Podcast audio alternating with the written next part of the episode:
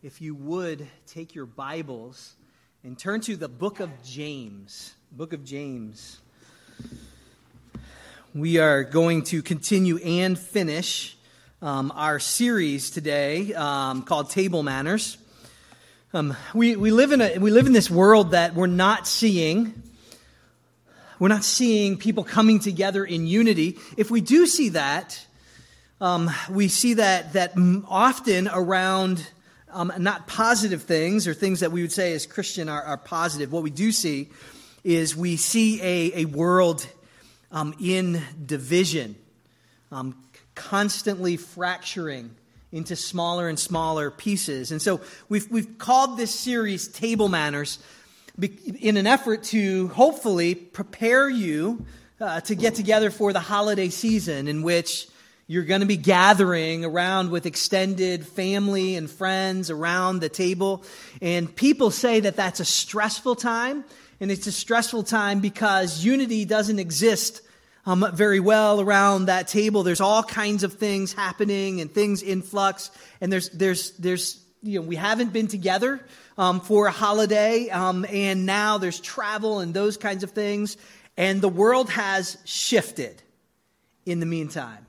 Um, this may be a Thanksgiving and Christmas season um, unlike what we've had in the past. You know, so how as the people of how as the people of God do we equip ourselves um, for the inevitable conflicts that the potential conflicts and inevitable conflicts that will take place. So we're, we're doing this in effort to really think about a situation that's a reality that's coming up. But, but when we look at this, and when we really consider these things, um, it is um, it's a reality in everyday life. It's it's a reality in the church. It's a reality in our homes, in the workplace, in our community, in the nation. How, as Christians, ought we to respond to the conflict and division that is around us? So last week, um, we went to God's word and we said, "What? What divides?" And so we looked at God's word and we said, what divides? Now, we did not cover the waterfront of every strategy that divides people, but there's certainly, when you look at the scriptures through and through, there is conflict. It is a book all about conflict, and at the root is our sin. And the whole thing, the whole tension in the book is how is this going to be resolved? And um, we know that it is resolved in Jesus Christ and in his work, and that it is resolved. But there's plenty of places of division. And so we looked at those and we said, okay, how do we see this in the world around us? And so there's many more strategies for division um, that we see in the Bible that are reflected in the world around us. We touched on five. Today, we are going to look at the why. Why is there conflict? And there's actually a why underneath the why. Right? So we're going to look at what's the, what's, why is, does conflict exist? We're also going to say, okay, what do we need to do about it? But there's a why underneath the why. Um, because oftentimes you're in conflict, and, and don't you say, why God? why is this happening? You know, can't you, you know, wave your magic whatever over this and just make it all go away? Don't we wish for that? Right? We wish for that. So then why is it that there's, there's, that it exists in the first? Why does he let us go through this valley? And um, there's an answer in Scripture for why that is. Now, we oftentimes look for like the granular answer, right? God doesn't give us that, but He does give us an answer, right? And and well, thanks be to God, He gives us the answer, and the answer applies to every person in the room which is a wonderful thing, right? Don't minimize what the scripture says about your life. Now, understanding it's not about you, it's, it's about God and about how God is shaping his people, right? So that's, that is traveling instructions, right? We do that in Bible study. You got to go back to say, what did, it, what did the author intend? What did the readers hear? Then we kind of turn the corner and go, now, how do I apply this to, to our lives? And that is where we get wisdom for the ages. So you're in the book of James the book of James. The book of James is about wisdom. This is what we need for this situation. In our homes, in our lives, in the community, how do we how do how are we wise about living?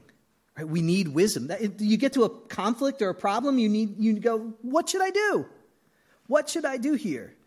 And so, wisdom means making a judgment. James is about judging rightly. That's what, it, what it's about. There's, if you've been around church for a little while, you, you, you go to James, and, and there, there, seems to be this theological debate. There is this theological debate, which is there and it's important to address, but I don't know that James is necessarily writing to talk about um, um, so this, this salvific or soteriological works and grace. Like, you know, and, and we'll kind of pit Paul against James. And if you're like, I don't know what you're talking about, it's probably good. We'll just introduce you to the book and you won't have to um, deal with all of that. I mean, it's not bad that you deal with that, but sometimes that's all that we think about when we think about the book of James. Is, can somebody, you know, somebody saved by works, you know, somebody saved by grace, just grace, and you know, what if they don't have works? And like, and then we get down into like the weeds of that discussion, and we miss that James is a wisdom book and that it's written so that we would judge rightly. And that's really the purpose of the author. So the struggle is that um, oftentimes what we judge by is the standard of what everybody knows. That becomes our standard. Well, this is what everybody knows. Everybody's doing this, everybody knows this. The problem with that standard is the standard of what everybody knows fluctuates. Right? So go in your mind to like 1950. Just, let's, you know, that's, that's actually too conservative. That was before the sexual revolution. You know, that's before like, you know, weed. Oh, wait, that's today. No, that was then too. Um, you know, that was, that's, you know, so how about the 70s? Right? Because we're going to talk about something conservative and judging by what everybody knows. Let's go after the 60s into the 70s, because that's not real conservative, the 70s. So if you had story time at the local library here, and a man was going to read a book to little children, but he came dressed in women's clothing and in women's makeup, mostly looking like a woman actually looking like a woman, to read now to children in the 70s. Remember, it's not now, in the 70s. In the 70s, there would be outrage. Right? There would be outrage. What in the world is going on? Why? Well, because everybody knows in the 70s that's strange. That doesn't fit the standard. Now come to today. Is that what everybody knows? The answer is no. In fact, a lot of people would argue actually for that as a healthy thing for little children. It is not a healthy thing. We're not advocating for that. Do you understand my point, though? The standard of what everyone knows, which oftentimes informs our earthly wisdom and our judgment, is a fluctuating standard. It's a fluctuating standard. Now, there are standards. You think about God's law and organizing a family. Do you, does your family have discipline? I hope it does. It's rather chaotic if it doesn't have discipline. Well, we do have a standard in our, our culture. It is the standard of what everyone knows. Um, and it reminded me, I actually came in last week, and, and one of you were reading um, that book, Seculosity. So the, the book is just simply this the author has said that um, the, the church of old and the, and the culture have flipped. In other words, secular society has a religion, it actually has law and it has standards and it has discipline to maintain those particular standards. The church standard is kind of what everything goes, just be nice. Be nice is the standard. It used to be that in society it was like, just be nice. And the Christians were like, hey, we need to live according to God's rule of law here. Like, you came to church. It used to be a day like you came to church, and I would not be dressed appropriately to open God's word from this pulpit right now. Some of you are going, Yeah, I remember those days, right? That was the church in its standards, right? And we would say it's not necessarily bad. But now the world has standards. How do we know this? Well, we know if you don't meet the standard, guess what? You get what? Canceled. You get excommunicated. Like, totally. The, the church actually, or the, the, the world is actually acting in a form. It is a pathological and not a consistent one by any means. It, it, it's, it's a little bit of lunacy, but it has a particular standard. Violate the law of what everyone knows, and you will be canceled rather quickly. I met with um, some pastors in Hillsdale, and one of them said, so they were from all over. One was from an urban area. And he said, I have community leaders, elected community leaders, that say publicly, if you believe what Christians believe, you are immoral. Right? It's flipped. The standard of what everyone knows is a standard by which people judge. Abraham Kuyper, who is both a, theolog- theologian as well as um, a prime minister, uh, a political figure, he said this The conflict has always been between Christianity, or has always been Christianity or paganism. The idols, it's idols or the living God. It's, always been Christianity or paganism. That's the, the division. So James is addressing how do we judge. So this is what we're going to look at today. I'll read the passage. We're going to be in verse 13 um, from, or I'm sorry, verse 12. And I'm going to read through of, of uh, chapter 3. And I'm going to read then through verse 12 of chapter 4. Um, and so here's where we're going today. Here's kind of the outline. So we're going to look at wisdom. Wisdom. What, what is it? Um, it is the source of peace and reconciliation. Then next, um, we'll look at worldliness. Worldliness. And we get to that um, underlying cause of conflict. Then there's a warning in the passage. There's a, there's a warning in the passage. And the warning is actually against idolatry and then the why. And so there's the why, which really hits on the, the, the worldliness, but it's the why is the it's the why underneath the why. Why does God lead us through these things? So look at the scriptures with me. Chapter 3 in verse 12. It says, Can a fig tree, my brothers, bear olives, or a grapevine produce figs? Neither can a salt pond yield fresh water. Who is wise and understanding among you? By his good conduct, let him show his works in the meekness of wisdom. But if you have bitter jealousy and selfish ambition in your hearts, do not boast and be false to the truth. This is not the wisdom that comes down from above, but is earthly, unspiritual, demonic. For where jealousy and selfish ambition exist, there will be disorder and every vile practice. But wisdom from above is first pure, then peaceable, gentle, open to reason, full of mercy and good fruits, impartial and sincere. And a harvest of righteousness is sown in peace by those who make peace. What causes quarrels and what causes fights among you? Is it not this? that your passions are at war within you? You desire and do not have, so you murder. You covet and cannot obtain, so you fight and quarrel.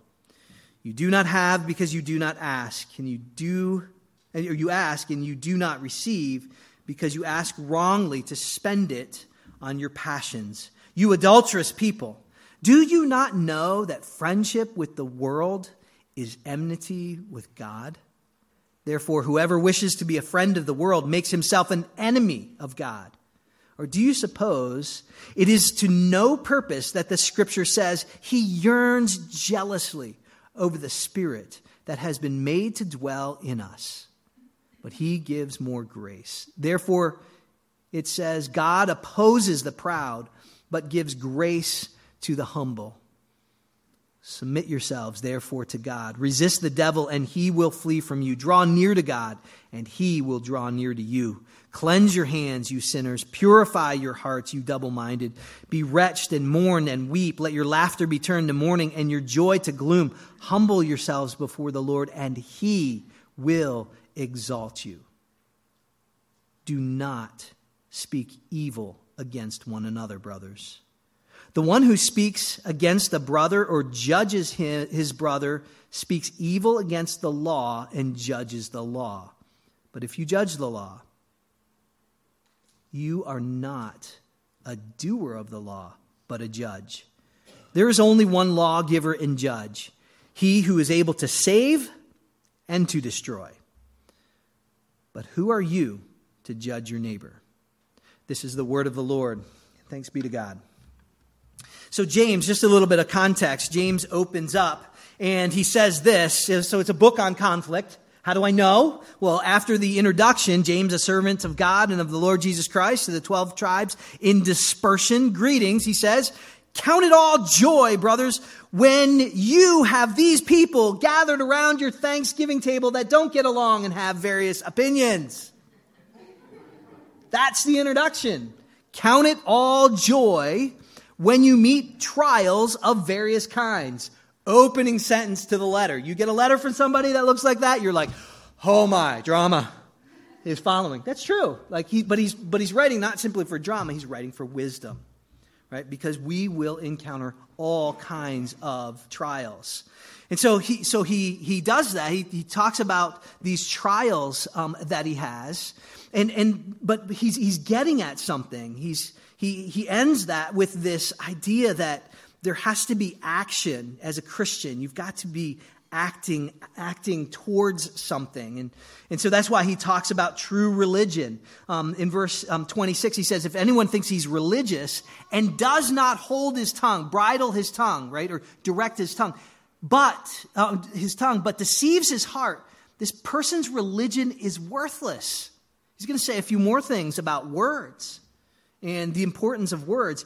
But before he does, he addresses this, this, is, this is a sandwich here. He, he talks about words and actions, um, and he says, Here, let me illustrate it. Here's a person that is coming in, this is chapter 2, is rich, and people are judging. They say, Oh, you have lots of stuff. Come sit here in this nice seat. And James says, That's crazy. You're, you're looking at the outward you're, you're, you, have, you have a particular standard, and, and the standard is that they have is the standard of what everybody knows, right? Everybody knows this person is wealthy. Everyone knows they should have preferential treatment. And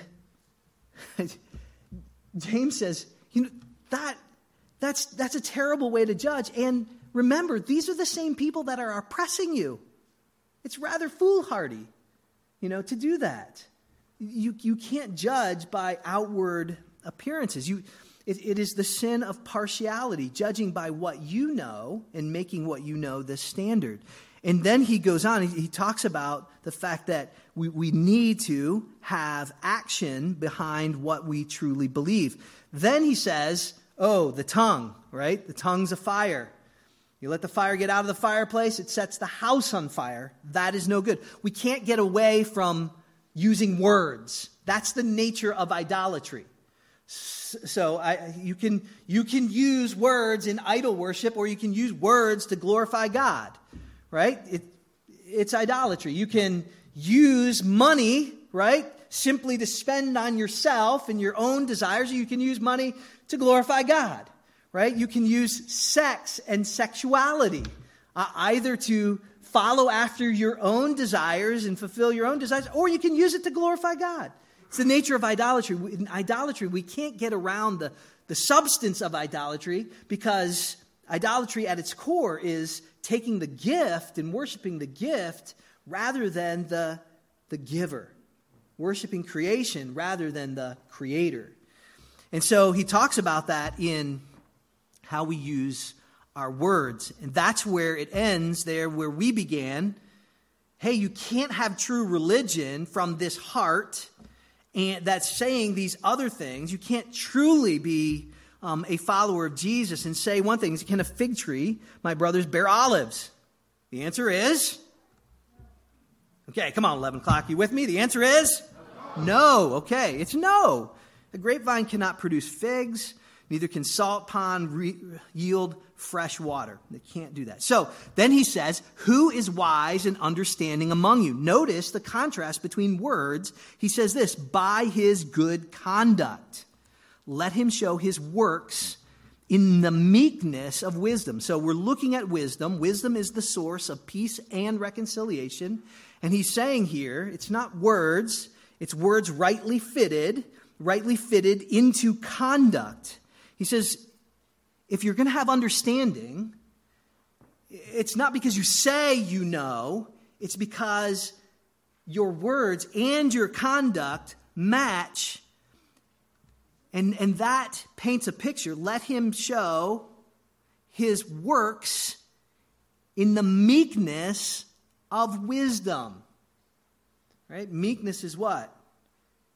It is power under control right? It is power under control. Um, that's where he says, he talks about the power under control is words and conduct, right? It's the, it's the, the bit you put in horses' mouths. It's the rudder that you use to steer a, a large ship, that meekness of wisdom. And then he contrasts that. But if you have bitter jealousy and selfish ambition in your hearts, do not boast. And now here's the speaking again, and be false to the truth. The speaking and conduct be false to the truth. So, wisdom is the source of peace and reconciliation. We show wisdom through our conduct in meekness. That's important when you think about your Thanksgiving table. When you think about any place of conflict, it ought to be in meekness. He says here, but there's the opposite of wisdom, which is worldliness. And why? So we get at the first why here in this um, definition of worldliness. The, the source, he says, is this. Look at verse 15.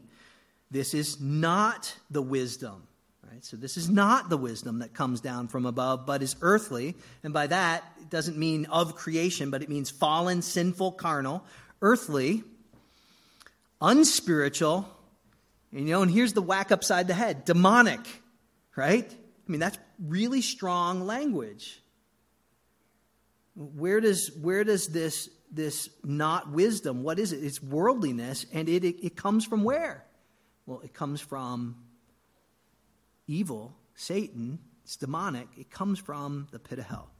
He says this now, for where jealousy and selfish ambition exist, there will be disorder and every vile practice. So here is the contrast of wisdom. He's going to come back to wisdom, but here he's describing worldliness. Worldliness comes out where there's there it's, it's not this vertical, right? He says he's he's going to say that um, wisdom from above. Look at the next is first pure. We have wisdom that comes down from vertical from God. But where does the wisdom of the world come is when we're, comes is when we're looking at each other. When we're constantly comparing us with another. See, that's, that's what happens. When we live in a world that's constantly, you are being compared to the person next to you, to the person that lives far. There's constant comparison. And he says what this is, what happens when we are constantly looking and we're looking at what everybody else has and what everybody else is doing, what everybody else thinks. What happens? What does our heart what is what happens in our heart? There's jealousy, but there's not just jealousy. What how does he describe it? Bitter jealousy. Bitter jealousy. There's something that happens in our heart where we are jealous of what other people have and are doing.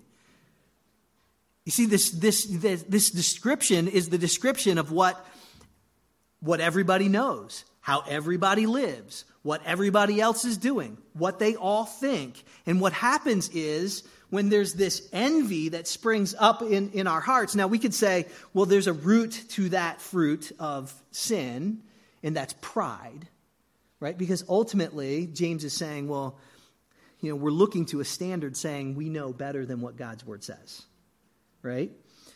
So, so here, so yes, it comes out of pride, but he's saying what this turns into is a bitter envy and, and, and that it moves into now ambition. We become ambitious. And what does the world do to this kind of selfish ambition? You're doing it. Look at you you're now arriving at the standard and it's going to cheer you on right? That's that's what's gonna it's gonna cheer you on and say hey you're doing well. And you know what god's word says? When we look at this this horizontal standard of what everybody knows, how everybody lives, what everybody thinks, this standard that fluctuates, we have to be selfishly ambitious because we are thinking of ourselves in order now to conform to that law, to that standard. And so this is worldliness, which he's going to go on and says this opposes God. By a standard of living in selfish ambition, you can oppose God. And, and the, the Word of God says this is idolatry. This is idol worship. but you're not going to get a whole lot of pushback against that because it's just what's normal. It's kind of like the air that we breathe. You're actually going to be encouraged in that, lauded, applauded. You ask young people today, what do they want to be? What do you want to be when you grow up? I want to be an influencer. It's top of the list. When, when I was, although I do have to say, I was talking to, to uh, Eli Gooch. He's, he's not here in the room, he was in first service. That boy is crazy about excavators. That's what he wants to be. And how, how old is Eli, Grace? Four? Maybe four? He can tell you everything about an excavator how it operates, like but he would be the exception. Most people are not like excavator driver, right? Most people are influencers. In fact, it's, it's, a, it's a growing industry to be an influencer. Think about what is an influencer? Is not an influencer a giver of wisdom? It's a dispenser of wisdom. Here's how you ought to live. Let me influence you. Let me tell you how to live. And, and we've turned an influencer into a consumer product. It is a growing consumer product.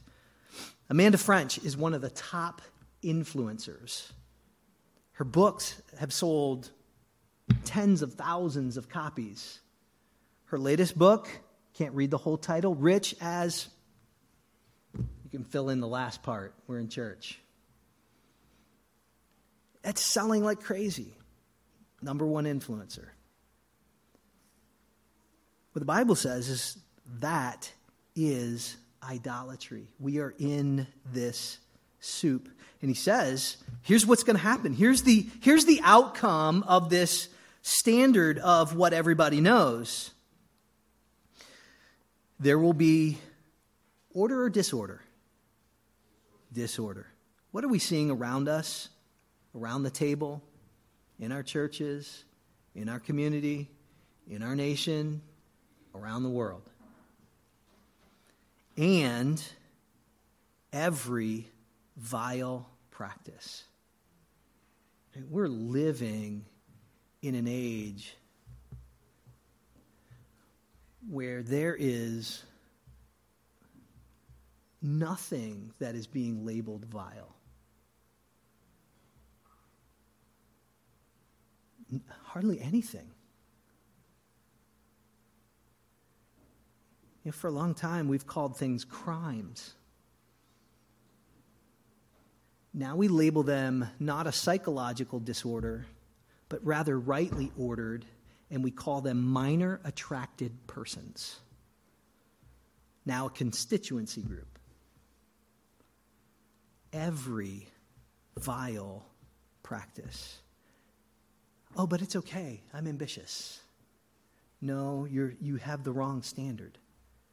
It's not the standard of what everyone knows. That's the contrast here. But wisdom from above is first pure, peaceable, gentle, open to reason, full of mercy and good fruit, impartial. And that's interesting. How can it be impartial? Well, because it is God's standard. We'll see that more. And sincere. And here's, here's the outcome of, of heavenly wisdom. And a harvest of righteousness is sown in peace by those who make peace. Now, some can read that and say, well, that looks like a doormat to me. You know, when somebody's wrong, I just tell them they're wrong. I'm just, I'm just telling people how, what I think and how I feel. You know, because that just looks like a doormat. Did you catch the scripture reading today? Proverbs, Proverbs, I'm sorry, Psalm 95. Right? It recounts, it's, it's a thanksgiving, it's a psalm of thanksgiving. It begins, make a joyful noise to the rock of our salvation, and then it recounts the end. Our, our fathers put me to the test and put me to the proof, though they had seen my work. For 40 years, I loathed that generation and said, They are a people who go astray in their heart, and they have not known my ways. Therefore, I swore in my wrath, They shall not enter my rest. That's God speaking. You know, God is not afraid to tell us the truth. It's not, his wisdom is not a doormat.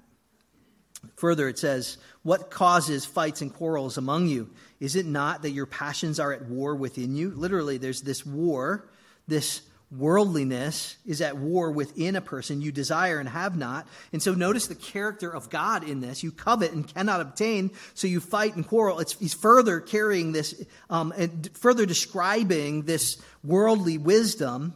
He says, but notice the character of God. You ask and do not receive. Why? because you just want it for yourself. It's that selfish ambition.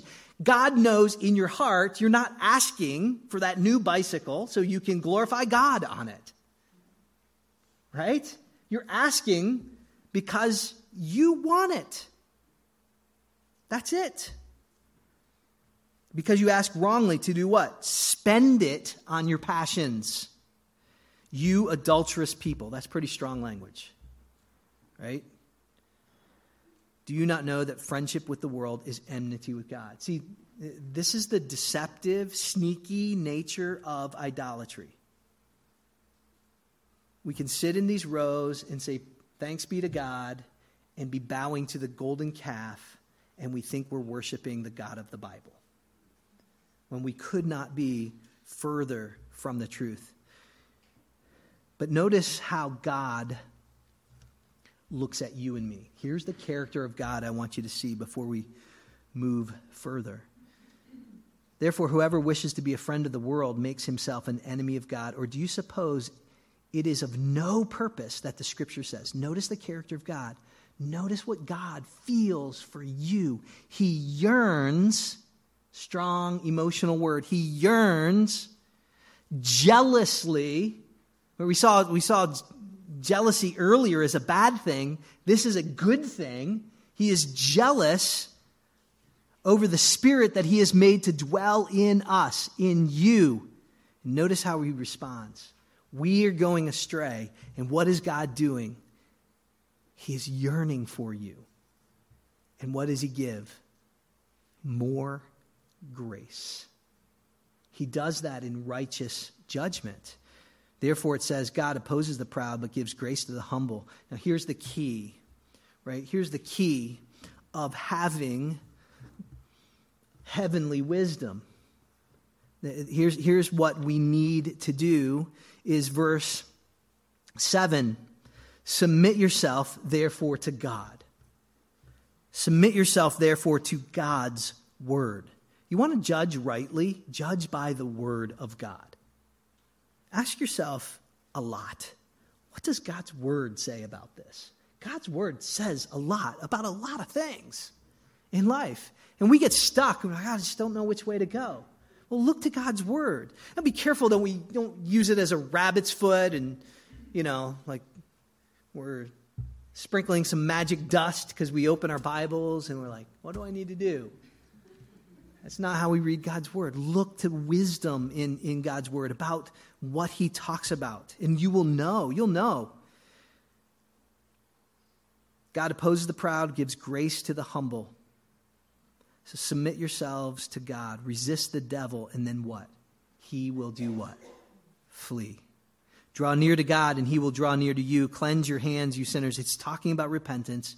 And purify your hearts, you double minded. You want wisdom? Be wretched and mourn and weep. Let your laughter be turned to mourning. Don't think that you know. Rather, in your knowledge, let your joy be gloom. In your, be humble, right?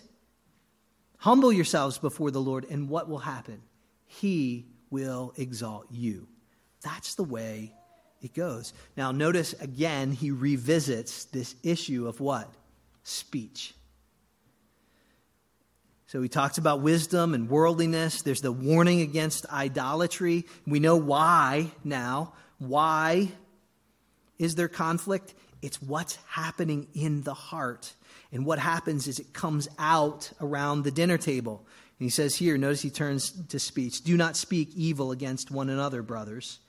The one who speaks against a brother or judges his brother speaks evil against the law and judges the law. In other words, he's saying if you speak evil against another person, if you speak evil against another person, what are you doing? You're judging God's law. What you're doing is you're saying, I've got a law better than God's law. I'm a judge better than God's judge, better than God judges. This law is what I know, and what I know, everyone should know. That's what he's saying here. But if you, but if you judge the law, you are not a doer of the law, but a judge. See the connection? You're not actually living to God's standard. You've just made yourself a judge. And then he says there's only one lawgiver and judge. He who is able to what? Save and destroy. But who are you to judge your neighbor?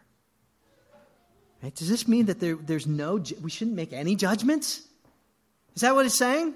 Oh, you probably heard, well, uh, judge not lest you be judged, right? We used to hear that, right, from, from outside the church.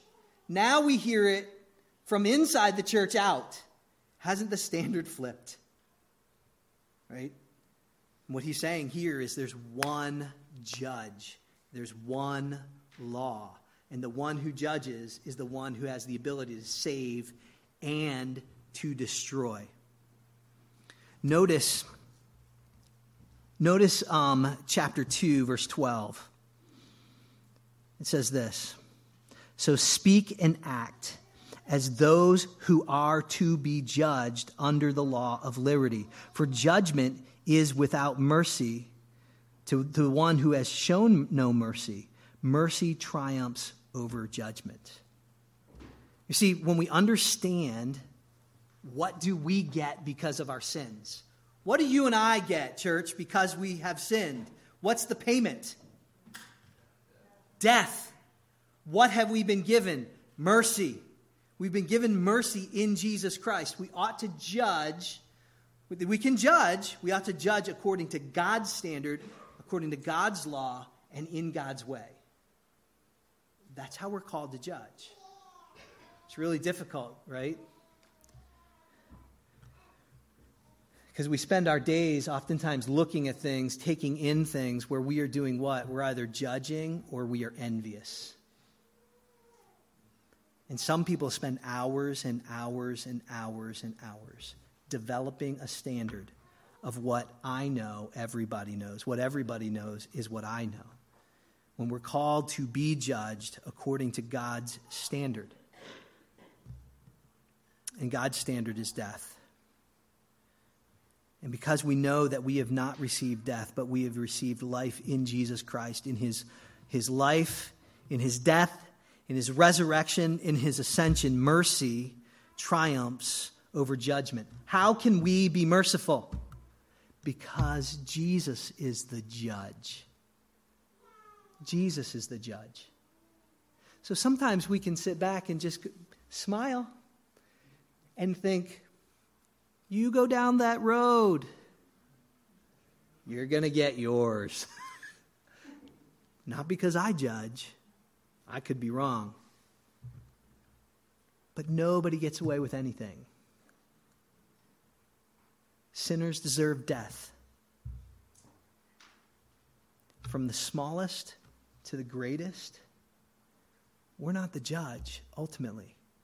God is, which means we can be people of mercy and grace, even as God is merciful and gracious. But that's not the world we live in. We live in a world where we're actually, right? It's different. The world used to tell the church, don't judge. Right? Now the world has become judge and jury. And there are judgments, and you better meet their standards. That's what's being told. But is this the way God operates? It is not. And so the question is Lord, why don't you just put an end to this conflict? Come on now. Get with it. I don't like, I don't like dealing with this. You want to get an amen? Right? I just want turkey and gravy, and not the kind I sent to you in my email. That'll make you read my email. Don't follow that recipe. Why does God allow this to happen? Go to Psalm 51. Mm, okay, so Psalm 50. Well, go to Psalm 51. Okay, so I'm going to tell you the why. Here's as I do that. So, a little segue here. Uh, the question that I got most often this week was, when do we speak and when do we be silent? Right of these things. Well, we're to speak God's word. There are times. So I think there's a principle um, that um, is here. It's directed to the church, it's directed to the church and how to deal with conflict in the church. It's applicable to your Thanksgiving table, your table, to your community, to your work. And it's what about these people who just won't listen? Right? They know.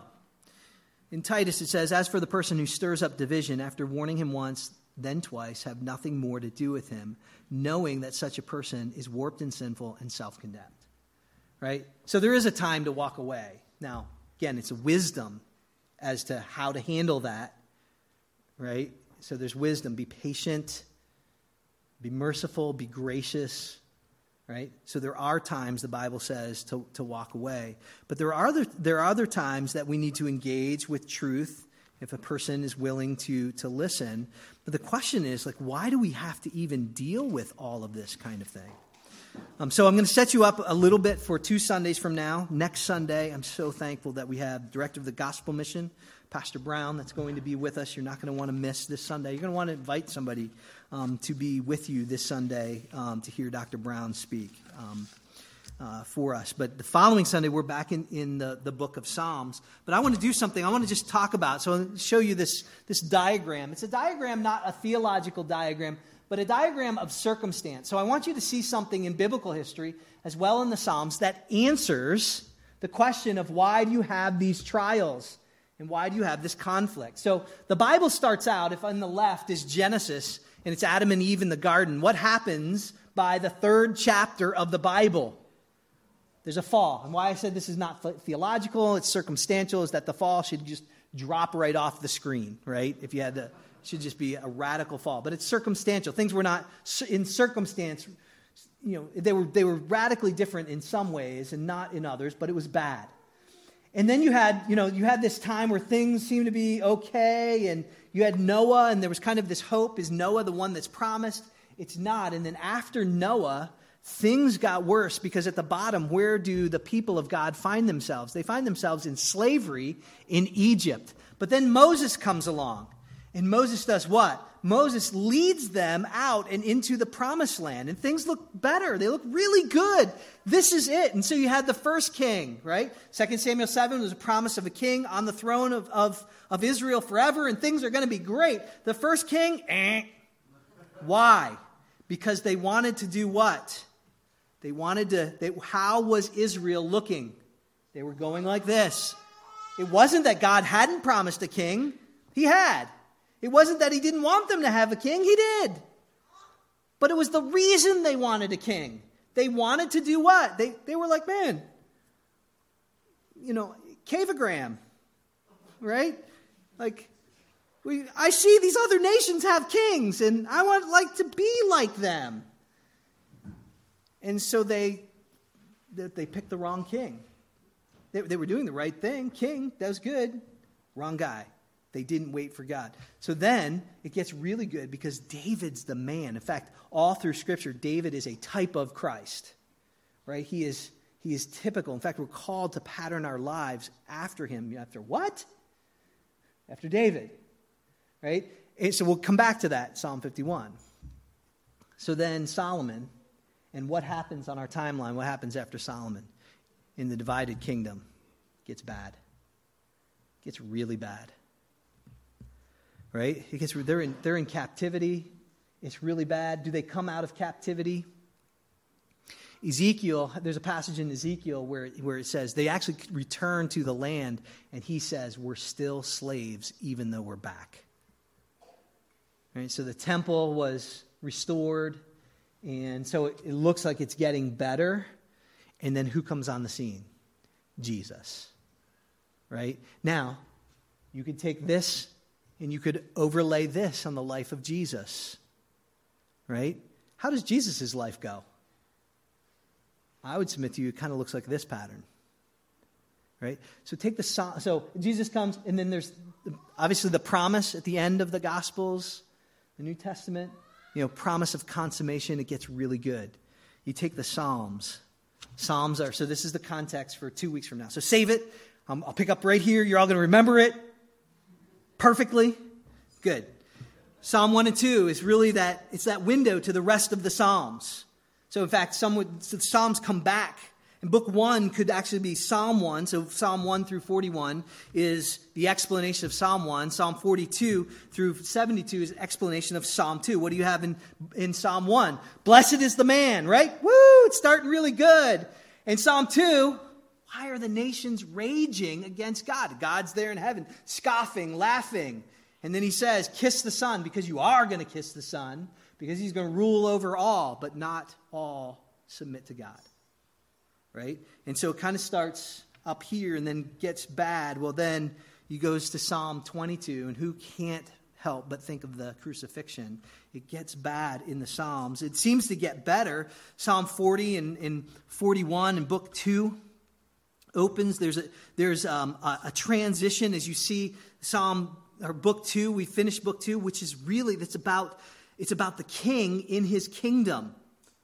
But, but you can see that the trajectory, it kind of goes down after that. And um, we, we go into, it ends in Psalm 72, which is Solomon. And uh, Psalm 72 that we covered is as the king goes, so the people go. And then Psalm 73, Asaph writes the psalm, My feet almost stumbles. And it goes all the way to Psalm 89, where we see the imagery of Psalm 88 I cry out. It's really bad, it's dark. If you have a really happy day and you kind of need to come down, read Psalm 88 and 89. Bring it down because they're these deep, dark basement psalms cast, uh, uh, talking about being cast off and rejected. How long, O oh Lord? And then book four opens up. Huh. It's the only Mosaic psalm. What do you think we're back to? Hey, people, this is a football. We're back to basics. Hey, remember the law, right? That's what Deuteronomy is. One faithful generation in the scriptures. What generation was that? That's why Deuteronomy is so important. Raising children. Deuteronomy 6 is so important. Because their parents' generation were not faithful. What did they do? They wandered through the wilderness. They saw everything that God did. They got up to the promised land, and then what did they do? There's giants here. We can't do it. we're out. Well, they were out. God said you're out. You're never getting in. And what do you think those parents did? Oh, they got serious about raising the next generation. Because things got better. Things, things got better as that one faithful generation went in and conquered and settled the land. But then what happened? right? They got worse, and that's where you have um, that's where you have that fall, that precipitous fall. They went into captivity. But then Psalm 90 begins with hope, right? This getting back to the law, getting back to God's law. And it ends with Psalm 106, where God is gathering from the nations all his people. What is he doing today? From every tongue, tribe, and nation, he is gathering, right? And then the Psalms take off. In Psalm 107 to Psalm 150, you, you see David shows up again. Who is he? He is the wise king. Wisdom is attributed to David, and we come back to Psalm 51. Where is the wisdom of David? Well, the wisdom of David is in repentance. And, and that's, what, that's what James is saying. The wisdom is repenting of our own thinking and our own way and adopting the standard of what everyone knows and going God's way. But I want you to see something that we didn't cover when we actually went through how to repent based on Psalm 51. Look at verse 3. For I know my transgression and my sin is ever before me. What was David's sin? It was high handed sin. It was high handed sin. He knew what he was doing, right? Sin of adultery and murder. So think about the Old Testament and the Old Covenant. So think before you answer. I want an answer. The sacrificial system and the sacrifices that were made in tabernacle and temple, did they cover high handed sin? The answer is no. They, were, they covered sins of omission, but they didn't cover David's sin. So, how does he live? Does God make a mistake there with David? I mean, obviously, we're in church, so you're going to go, no. But I want you to really think that's a good question to ask, isn't it? When you see this high handed sin, David knows that what he deserves is to be taken out and stoned. That's not what happens. Is God just in his judgment? We'd have to say yes, right? Because of the character and nature of, of God. He is just. So then, how does it happen that he is just? Right? We, we tend to think, and this is a Western thinking, we tend to think that his justice and his holiness is apart from his love. But when we read the Old Testament, we see this concept of his hesed, his covenant keeping love. That's why the New Testament writers say God is love. They're actually just saying an Old Testament principle. They're restating something that we see through and through the Old Testament. These people that say, oh, I just want the New Testament Jesus, right? Or the people that just like, oh, I'm just going to live by the red letters of the Bible. Those are Jesus' words. Well, no, if you read Jesus, he says the whole word is his word. Stupid. Oh, sorry. Didn't say that. Forgive me, parents. Forgive me, children. I know you're not allowed to use those words. I'll find some other vocabulary. But that's what it is. The whole word is the word. That's what Jesus says. It's the whole word. So we have a problem. How does this happen? How is, how is God just in this passage? Because David does not die. Is it simply looking forward to Jesus? Well, I, I think there's a couple of things that we need to understand. One, like his justice comes out of his love. It springs from that hesed, that covenant keeping love. Right? His holiness springs from that. God still requires a life. Was there a life required at the time of David's repentance? Yeah. Yes. Yeah, that's, uh, there's, there's, I don't want to press too hard on that because there's just a lot of things I don't understand um, in that. But yeah, life was required. God was just. David's sin was forgiven. God is just. But David did something that others have not done. He knew what he deserved, and what did he do? He repented and he went to God and said, God, I'm going to rely on your standard. Right? He didn't, he just said, whatever, whatever may be. Uh, he says, I know my transgression. My sin is ever before you. Against you and you only have I sinned and done what's evil in your sight, so that you may be justified in your words and blameless in your judgment. I mean, we have to think of Romans 3 when we read that. Behold, I was brought forth in iniquity, and sin did my mother conceive me. Behold, you delight in truth in the inward being, and you teach me wisdom in the secret heart. Do you think David knew of God's justice? Yes. But he also knew deeply of God's mercy and deeply of God's grace. And he didn't separate those. So neither should you around your Thanksgiving table. You know, with the uncle who always gets political and is not of your political persuasion with the person that just seems to bring division and divisiveness no matter wherever they go. We need to judge by God's standard, understanding that we have been judged. It doesn't mean that we are people that are, that are unjust. No, it means that we are people who trust in the one that is just and the one that has mercy and grace. So there's a lot of wisdom in knowing when to speak and there's a lot of wisdom in knowing when to hold your tongue. The way you can judge whether or not you're on the path, James says, is the conduct. How are you living? Right? Are you consistent with that? What's your consistency? Right? Words can do a lot of destruction. Words can edify. Words can praise. And so, what we see here is if we take in God's standard, we know, right, there's something beautiful about this because as we come to church, we are reminded week after week there's no condemnation for those who are in Christ Jesus. Right? Do we believe that? That is God's standard. There's no condemnation for those who are in Christ Jesus. Right? There's a kind of a, a churchy thing we call fencing the table of communion.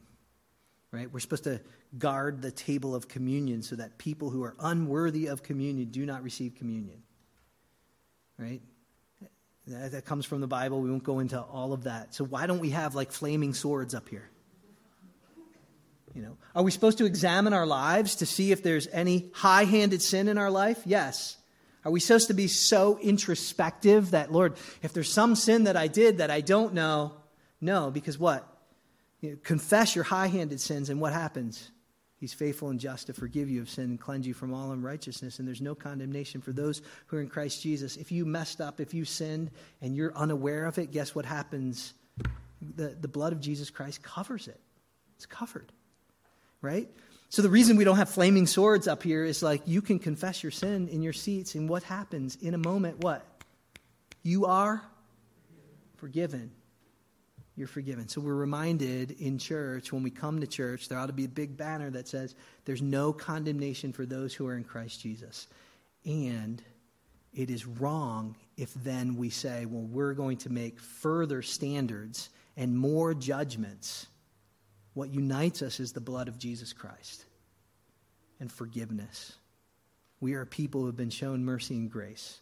We are people of the book. We are people of truth. How do we know what truth is? Is through the lens of Scripture. You see, what this does is it, it, it places you on the right side of history because we know the end. What it does is it, it makes you a person of justice who is merciful and gracious, ultimately, a person of love. It helps you understand when to speak and when to be silent, when to, to, to speak of the hope that you have within you, when to make an apologetic, to discern is this person listening to me or do I need to just let that go?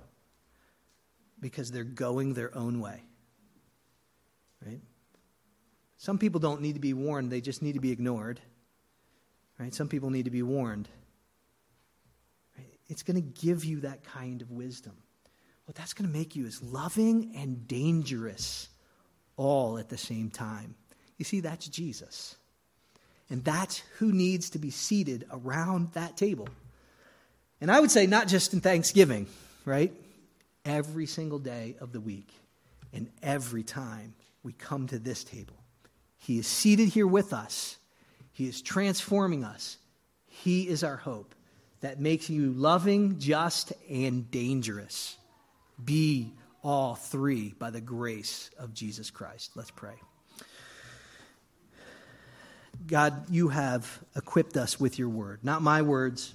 They are faulty, frail, and insufficient. But your word is sufficient for all things. And so I pray that we would heed your word, um, that we would trust your word, um, that um, you would work in our hearts to bring us to repentance so that we truly know your grace. We admit we are self deceived. Um, we look around us more than we look to you. Um, and that only causes bitter envy and selfish ambition to spring from our hearts.